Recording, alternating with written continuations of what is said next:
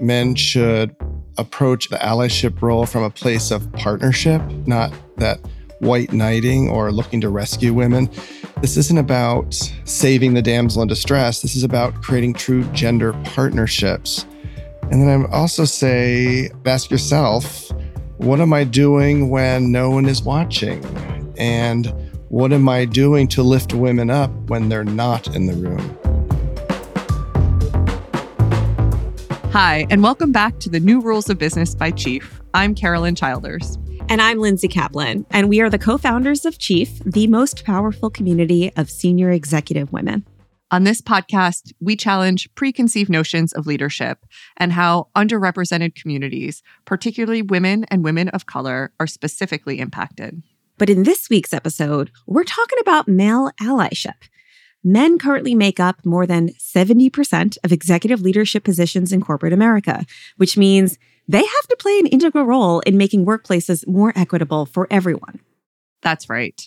Men need to be active participants in creating work environments that respect, promote, and pay women fairly. And while many men express their support for gender equality, it can be challenging for some to recognize the discrimination and bias women face. Yeah. So, one study found that nearly 80% of men said they did not see harassment as a problem in their workplace, but nearly 40% of women reported being harassed. So, how can male allies join us in the fight against all forms of gender bias at work? That's the question I threw to Dr. Bill Kapfer. He has led JP Morgan Chase's Men as Allies program and can speak to the intricacies of taking action as a male ally at work.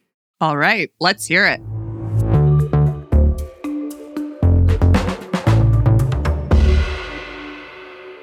Well, I'm thrilled to be sitting down with Dr. William Kapfer. He is the head of global supplier diversity at JP Morgan Chase, and he currently serves on the boards of several diverse business advocacy organizations, including the National Minority Supplier Development Council, the Women's Business Enterprise National Council, the Billion Dollar Roundtable, and We Connect International. Thank you for joining us today.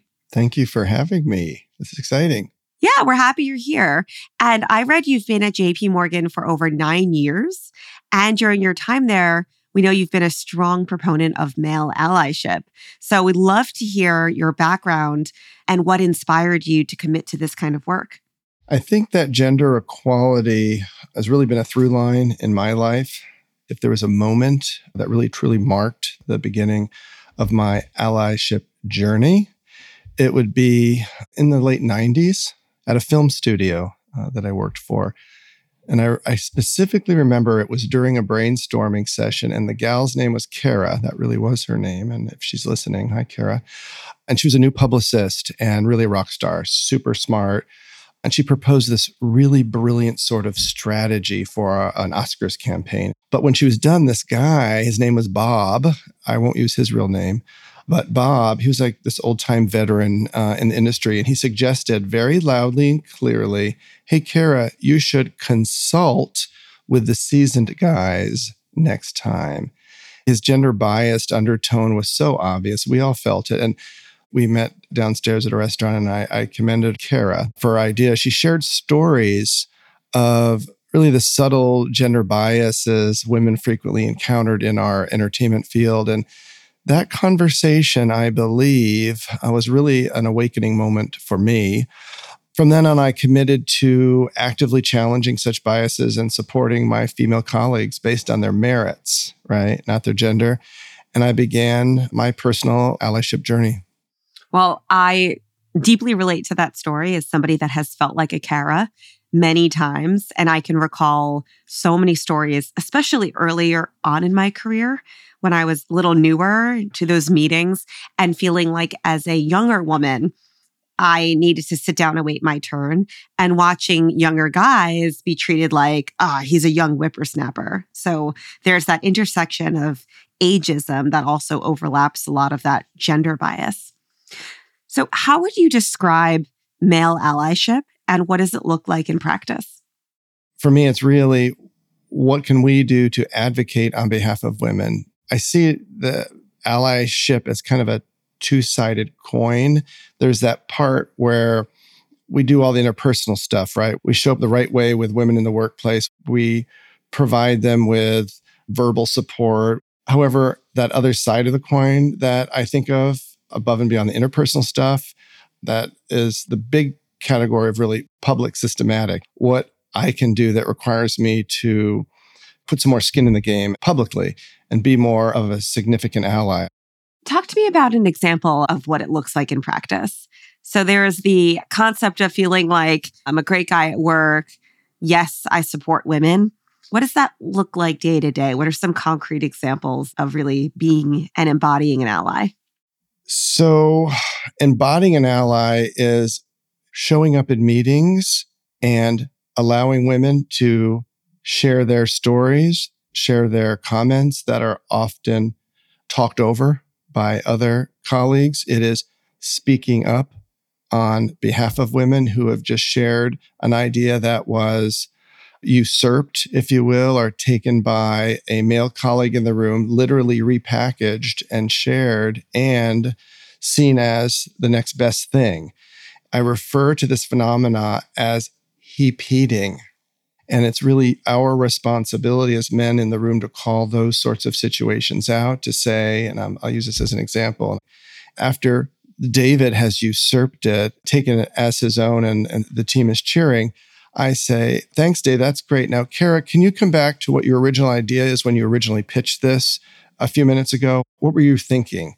So it's really our opportunity to take a proactive stance and call out what it is in the room and support women and sometimes just drop the mic and listen.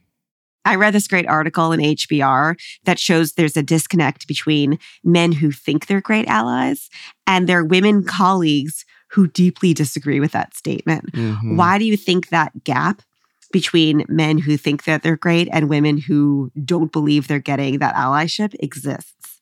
What I think is that men show up in a way that brings in their own sort of ideas around what supporting women is like. And maybe this is based on some of the their own scripts that they have around the mother son or wife partner husband or father daughter sort of script they come in thinking that they are actually supporting women because they show up because they're being nice to them and they're not really showing up in a way that offends women. So somehow they think that's seen as being an ally but it's not really doing anything.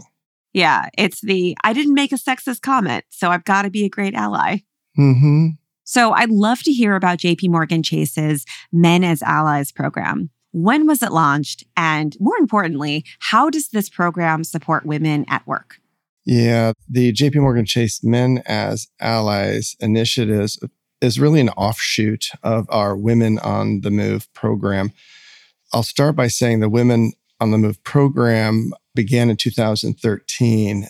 It was spearheaded by a handful of senior female leaders like Marianne Lake and Mary Erdoes, both of whom sit on the company's operating committee. The roots were built from a desire to create and to host a global listening tour. The global listening tour was aiming to pinpoint and address barriers hindering women's advancement at JP Morgan Chase.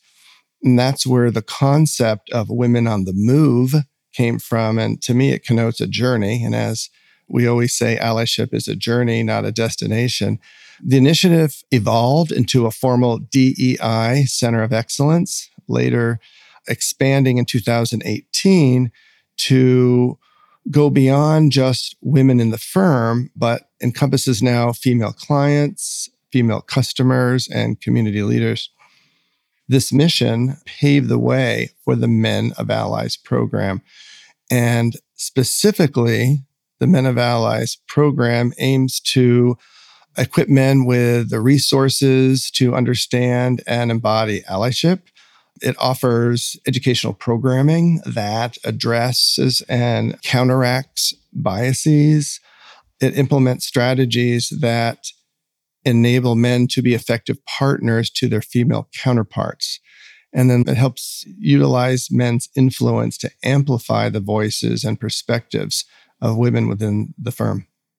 What advice do you have for people who are interested in implementing a program similar to Men as Allies in their own organizations, but say maybe you are really limited on resources? Well, I guess I would say that understanding that allyship, and you mentioned it earlier, and I think it's a common thread pulled through the fabric of our conversation, is allyship is a journey, not a destination. And I would say that start by leading by example. I would say actively engage in allyship behaviors, attend women's events, join internal ERG groups. The most importantly, though, I would say, and I've read studies that underscore this, is women just want you to listen. And instead of trying to rescue women and, you know, the knight in shining armor, hear their concerns and understand their perspectives. I think a lot of men are afraid of being performative. And so I love that advice that first first step is just listening to women. What are those steps that men can take to be proactive outside of listening? Like listening is step number 1.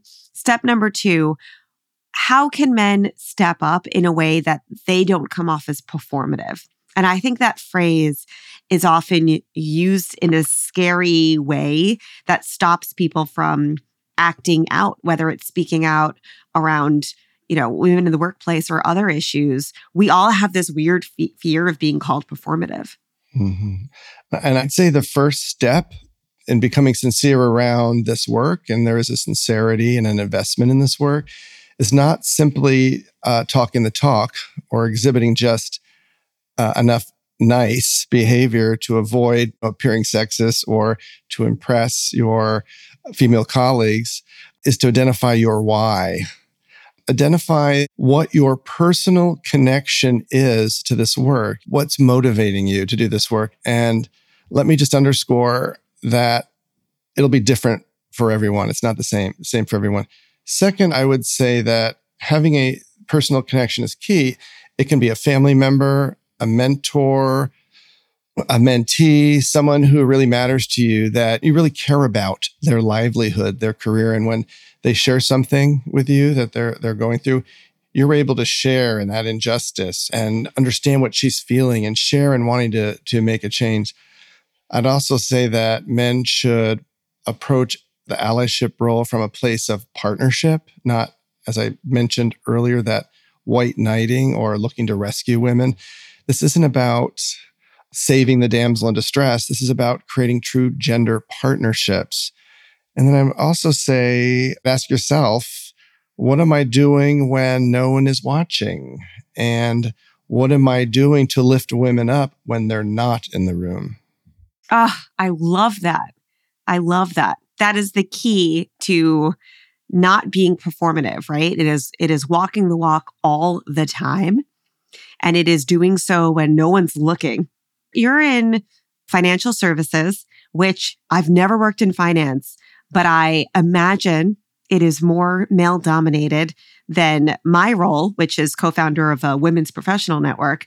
And I can imagine that there's some, uh, call it old school professionals who maybe didn't come up in a time where there was much of a light being shown on women and equity in the workplace. Have you been challenged? Have you felt sometimes that you needed to really stand up against others in the room and feel like there was that tension that you needed to overcome? You know, I have had experiences where I had to argue my case, if you will, where I felt that someone that I was putting up for promotion, for an opportunity, wasn't other men in the room's first choice. And at that point, I did step back. I did share the facts. I argued my, my case for my candidate, which was a woman candidate based on qualifications not on anything but qualifications. And that individual was voted into the opportunity that I was looking for. I think being able to spit facts seems like it's always a winning strategy when you're dealing with DEI in the workplace. so we're talking about old school mentality. How do you shut down when you hear just blatant sexism, bias, stereotypes that don't occur, luckily, in my workplace at Chief, but happen all the time at other companies. And I assume people aren't speaking like that in front of you. They know better, but you must encounter it sometimes.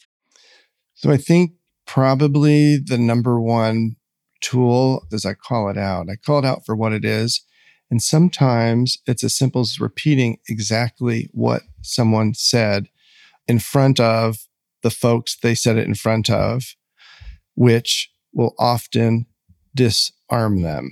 I'm fortunate though, I haven't heard a lot of that. And perhaps that's because of the great training JP Morgan Chase has for all of its employees. Yep. So those sorts of scenarios and sexist remarks and biased language and harassment, they're just not showing up in the space where I'm working. But I think a lot of it has been addressed and we are talking about it because we're encouraging open dialogue and gender equality education is very prevalent at my organization and we understand that at the end of the day that sort of education helps to foster a more conscious and respectful workplace atmosphere. Yeah I, I think education is key. I read a study that said 80% of men say that they don't see harassment as a problem in their workplace, but nearly 40% of women report being harassed. And so that education gap feels like it's missing in other corporate settings, right? That some people probably aren't even aware that they are, you know, sitting in a state of mild discrimination or this kind of like undercurrent of harassment.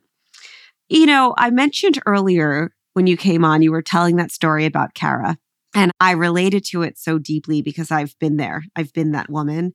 And I mentioned that age feels like this intersection with gender. And I'm a white woman, but I know that there is the intersectionality question when it comes to psychological safety at work and the role allyship can play with women of color. Can you speak to your experience with why it matters so deeply for men to exercise their allyship for women of color specifically? Yeah, ab- ab- absolutely. And I believe that, first of all, men need to recognize that women of color often face a steeper climb in the workplace compared to their white female peers. And as you mentioned, the research supports this from the Harvard Business Review to McKinsey. I do believe that men can be extremely effective allies to women of color in a few different ways. One, by recognizing the compound challenges these women face. I think that's table stakes. By actively listening to their unique experiences and asking them if you have their permission to ask you about, their unique experiences. By seeking, again, education on intersectional biases. And then lastly, I would say by advocating for their representation and advancement in professional settings. All right. With that, we're going to close it out with our two closers we always ask every guest. The first is if you could write a new rule of business to promote male allyship at work, what would it be? Okay. I think it would be a compound rule. One, institute mandatory inclusive leadership training for all male managers and executives. Additionally, and part of that would be perform regular allyship audits, right? Allyship audits to gauge actions supporting female colleagues. This shouldn't be a test, but really a reflective exercise to ensure ongoing commitment. Love that. I want to add, I think everybody, men, women, everybody in the workplace should go through inclusivity training because it is eye opening and it shouldn't be a one time routine. This should be quarterly. We should mix up the topics. To quote you earlier, it is a journey, right? Yes, ma'am. All right. And then finally, what is the best or the worst piece of leadership advice you've ever received? Probably the worst piece of leadership advice I received was just ignore it. Mm. And if I had to have the best leadership advice is getting involved, raising your hand and stirring it up is your responsibility and it's the part of the rent that you pay for your privilege to live on this earth. Bill, that's a really, really good piece of leadership advice. I'm going to steal it. It's all yours. I've altered it to fit certain situations, but at the end of the day, there is a rent that we pay and it can take many forms. But in particular, this work that we do, because it comes from the heart and it comes from we who have walked in those shoes and who have been part of those conversations and who have been in those meetings, it's our responsibility.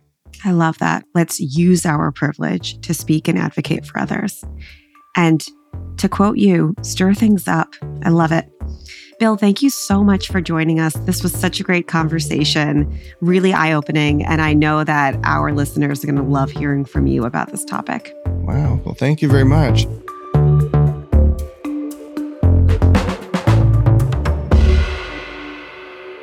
That was Bill Kapfer, JP Morgan Chase's head of global supplier diversity.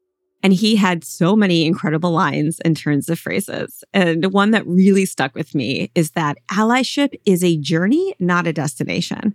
So we all need to continue showing up, deeply listening, and interrupting bias as it happens. Right. Like when someone tries to take credit for an idea a woman shared just five minutes ago in a meeting. Bill calls that hepeating. Well, you're kind of she interrupting me right now. but when someone heaps a woman's idea, a male ally can redirect the attention to the original person who contributed to the conversation. I actually think what I love the most is when he said the true test of male allyship is what happens in the room when there is no woman at all. It's when they most need to advocate and sponsor women. Yes. And not just do it when women are present. Because when in doubt, I also love this do as Bill says, stir things up. That's right. That's all for this episode. So get out there and stir things up. Carolyn, that doesn't mean stir up a cocktail. I'm just wine. There's no stirring with wine. Don't miss out on all of our chief content. You can get more podcast episodes by following the new rules of business on your favorite podcast app.